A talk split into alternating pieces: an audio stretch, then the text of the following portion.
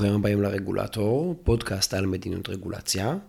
אני גיא, והיום נדבר על בקרה חיצונית ככלי לעידוד רגולציה טובה יותר. אני רוצה לספר לכם סיפור, ובגלל שהוא אה, אקטואלי יחסית, אני מספר אותו בקווים כלליים בלבד. לפני כמה חודשים הגיעו לרגולטור בישראל תלונות על עסק, על כך שמתרחשות אצלו הרבה תאונות, נקרא לזה. התלונות נשמעו אמינות ומבוססות, ולכן הרגולטור הוציא הוראה שבה הוא חייב את כל העסקים מאותו סוג להצטייד באמצעי בטיחות. בדיעבד התברר שבערך חצי מהתאונות שקרו באותו עסק בכלל לא היו בשטח העסק, ושאמצעי הבטיחות שהרגולטור דרש מכל העסקים בכלל בכלל לא מועילים. אותו רגולטור הכריח אלפי עסקים לרכוש ציוד בטיחות יקר, שגם התחזוקה שלו עולה כסף, ואותו ציוד בכלל לא מנע את התאונות ולא צמצם את החומרה שלהן. המקרה הזה הוא לא מקרה יחיד. אבל כדי להימנע מטעויות כאלה, אנחנו צריכים לעשות מראש עבודת מטה כמה שיותר טובה.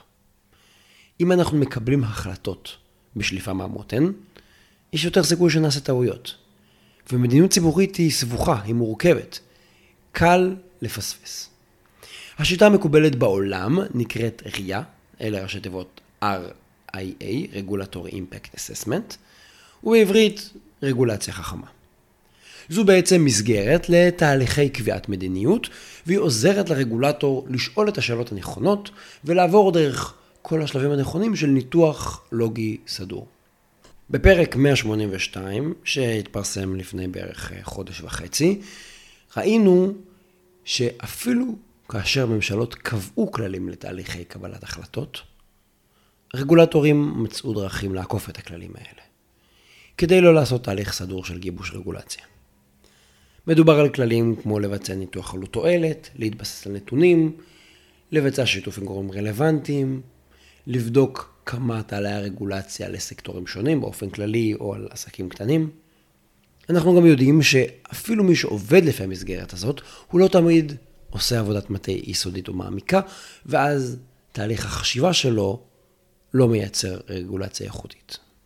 אז בעצם אפשר להגיד שיש לנו בעיה מערכתית. השאלה היא איך גורמים לרגולטורים לעשות תהליכים איכותיים של קבלת החלטות. וזו שאלה קשה, כי זו משימה קשה ומאתגרת. אל תקלו בראש, אל תזלזלו. אם אני אתן לכל אחד מכם לשבת על כיסא הרגולטור לחודש, אתם תראו שהסוגיות המורכבות, המידע הוא לא מלא, אין לכם את כל המשאבים שאתם חושבים, ואתם מקבלים החלטות בתנאים של אי-ודאות. אז אחת הדרכים לשפר את הרמה של תהליכי עבודה בכלל ותהליכי קבלת החלטות בפרט, היא באמצעות בקרה. ובעולם הרגולציה יש כל מיני שיטות של בקרה. למשל, יש בקרה פנימית. ככה למשל, באיחוד האירופי פועל גוף שנקרא Regulatory Scrutiny Board, ובארצות הברית יש גוף שנקרא OIRA, שיושב בתוך הבית הלבן. בשני המקרים, הרגולטורים מגבשים רגולציה ומגישים לאותו גוף בקרה את טיוטת הרגולציה, יחד עם דוח שמתעד את תהליך קבלת ההחלטות. מה שקלנו, איזה חלופות, איזה נתונים היו על הפרק, מה היו הנחות העבודה שלנו. אותם גופי בקרה מחליטים אם לאשר להם לקבוע את הרגולציה או לא. זו דוגמה גם לבקרה פנימית, אבל גם לבקרה קשה מאוד, עם זכות וטו של ממש. אבל אם נלך לקיצוניות השנייה על הספקטרום, והספקטרום גדול ומגוון, בקצה השני יש גם גופי בקרה חיצוניים ווולונטריים. למשל גופי בקרה שיושבים בחברה האזרחית ובאקדמיה. למשל, גם באירופה פועל ה-Better Regulation Watchdog, ובארצות הברית פועל Mercatus Center, שיושב באוניברסיטת ג'ורג' מייסון. הגופים האלה מקיימים בקרה חיצונית על תהליכי קביעת רגולציה. הגופים לא כפופים אליהם, אבל הדוחות מפורסמים לציבור וכמובן מועברים לרגולטורים, וזה מפעיל גם לחץ מקצועי, מנהלי, פוליטי ותקשורתי, כאשר איכות הדוחות היא נמוכה. לכל הגופים האלה, וולונטריים ומחייבים פנימיים וחיצוניים, יש מטרה משותפת. לשפר את תהליכי קבלת ההחלטות, כדי שבסוף נקבל רגולציה טובה יותר. הגופים האלה מרימים דגל כאשר הם מזהים רגולציה לא טובה, או כאשר הם מזהים ניתוח חלקי או שגוי. וכמו שאמרתי, לחלק מהגופים הממשלתיים יש סמכות לעכב או לחסום או לחייב דיון נוסף, כאשר הרגולציה היא באיכות נמוכה. בדרך כלל גם מה שקורה זה שמנהלים שיח עם הרגולטורים כדי לעבוד איתם ולשפר את הניתוח.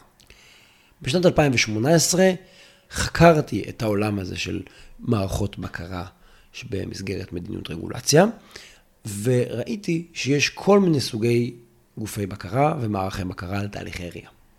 בדקתי מה יש בעולם, וכתוצאה מזה פיתחתי כלי להערכה של תהליכי גיבוש רגולציה.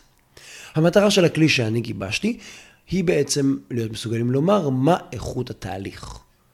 והרעיון הוא לקחת את אותו דוח שהרגולטור עורך, שמשקף את תהליך העבודה שלו, בעצם נייר המטה שמלווה את עבודת המטה, ולראות לפי מה שהרגולטור מעיד על עצמו, איך היה תהליך קבלת ההחלטות. והרעיון הוא לא רק לשקף את זה במסגרת ציון סופי, אלא גם באמת לנתח את נקודות החוזקה ונקודות החולשה, כדי לעזור לרגולטור לדעת איפה הוא יכול להשתפר. את הכלי שבניתי פרסמתי באתר האינטרנט, regulator.online, תחת הלשונית של פרסומים מקצועיים, ושם הוא ישב וחיכה בערך שנה וחצי, שנתיים, עד שמישהו לקח אותו והתחיל להשתמש בו. במהלך שנת 2019, ארגון צדק פיננסי לקח את הכלי שבניתי ובנה סביבו פרויקט של תו איכות RIA. היום הפרויקט הזה מופעל על ידי עמותת רווח נקי. הם שינו חלק מהפרמטרים שלי והתאימו אותם לצרכים שלהם, אבל באופן כללי הם מסתמכים על הכלי שבניתי. והפרויקט הזה, תו איכות RIA, הוא בעצם בקרה אזרחית חיצונית על תהליכי גיבוש רגולציה. מאוד דומה לדברים שנעשים בעולם. במהלך שנת 2019 ובמהלך שנת 2020 הם החלו לפרסם דוחות של ניתוח תהליכי RIA של משרדי הממשלה. הם שולחים את דוחות ה-RIA לרגולטורים השונים, ואחר כך נותנים ציון סופי לאותו תהליך, לאותה רגולציה, ומפרסמים את דוח הבקרה אצלם באתר. כמובן שאני שמח שהשתמשו בכלי שפיתחתי, ושמתפתחת באופן כללי בישראל תרבות של מדיניות רגולציה עם חברה אזרחית פעילה. אבל באופן כללי יש פה מגמה מבורכת יותר גדולה מזה. אנחנו רואים שיש יותר עיסוק ברגולציה. אנחנו רואים שהציבור וכל מיני גופים מתחילים להבין שרגולציה משפיעה מאוד על הציבור, ולכן מתבקש שיהיה בה יותר עיסוק. אני באופן אישי ראיתי מעט דוחות בקרה שרווח נקי שלחו למשרדים, לאחרונה הם אה, הקימו אתר אינטרנט והתחילו לפרסם, אבל לא עברתי על כולם, אז אין לי תמונה מלאה.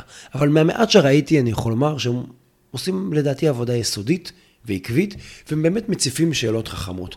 ואני שומע גם מכל מיני רגולטורים שהם מבקשים להיפגש עם האנשים של רווח נקי. חלקם מנסים לשכנע אותם שהעבודה הייתה יותר מקצועית ממה שנראה, כדי שיעלו להם את הציון. ואחרים רוצים להבין למה הם קיבלו ציון לא טוב ומה הם יכולים להשתפר ואיך הם יכולים לעשות עבודה יותר טובה להבא. ופה באמת קורה משהו יפה, כי אנחנו רואים שדוחות הבקרה לאט לאט מתחילים להגיע בזמן אמת. זאת אומרת, כשהתהליך עדיין פתוח, וכשמשרדי הממשלה יכולים להשתמש בהם כדי לשפר את טיוטת הרגולציה. דוח שמגיע מאוחר מדי כשהתהליך כבר סגור וחלוט, הוא כמו דוח של מבקר המדינה. אבל דוח שמגיע כשהתהליך עוד חם ונושם, הוא יש לו באמת יכולת להשפיע גם על התהליך של ולא רק על התהליכים העתידיים. אז במידה מסוימת גם אפשר להגיד שההצלחה של פרויקט כזה תלויה בזה שהרגולטורים בממשלה יסכימו לקבל את הפידבק ולהשתמש בו. אם תרצו, תוכלו להסתכל באתר האינטרנט, יש אה, לינקים לדוח, למשל, שהם פרסמו לסיכום הרגולציה שנקבעה בישראל בשנת 2019, ובאתר שלהם אתם מוזמנים להסתכל ולראות uh, את העבודה שהם עושים. שוב, אני העמדתי את הכלי, הם לקחו אותו, הם מפעילים אותו, אין לי uh, קשר אופרטיבי לציונים שהם מחלקים. כן חשוב להגיד ולהכיר באירוע הזה, זה שזו בקרה עצמאית, אזרחית, והיא בקרה רכה ווולונטרית. היא כוללת רק ניתוח של התהליך ופרסום. הארגון הזה מנתח את הדוח שהרגולטור עצמו כותב. זאת אומרת, על פניו הרגולטור אולי מייפה את המציאות, אבל הארגון מניח שמה שהרגולטור אומר זה מה שקורה. ועדיין חלק מהרגולטורים מקבלים ציונים מאוד מאוד נמוכים. כי בינינו, כאשר אתה עושה עבודה לא טובה, קשה לשכנע שעשית עבודה טובה. אם אתה יכול לכתוב ניתוח מדויק, וזה קשה, אז כנראה שעשית אותו. ואם לא עשית ניתוח טוב ומעמיק, לא תצליח לכתוב דוח שמשדר את זה. דבר שני שכדאי לשים לב, אין לארגון האזרחי הזה שום סמכות מול הרגולטורים. שום דבר. ולכן זה מאוד מעניין. האם ארגון כזה יתרום לאיכות הרגולציה? אני מאוד מקווה. מוקדם לומר, ובכל מקרה תהליכי עומק לוקחים זמן, אז כדאי לחכות ולראות. אבל מה שחשוב במיוחד זה להבין שיש כל מיני כלים וכל מיני דרכים לעזור לרגולטורים שרוצים להשתפר, להיות יותר טובים. בפרק הבא, בשבוע הבא, אנחנו נבחן עוד מנגנון שלדעתי יכול לקחת את הרגולציה לשלב הבא, מנגנון שבעיניי מתבקש בקנה מידה עולמי. עד אז, תודה שהאזנתם לפרק הזה של הרגולטור, אני גיא מור. התכנים משקפים את דעותיי בלבד.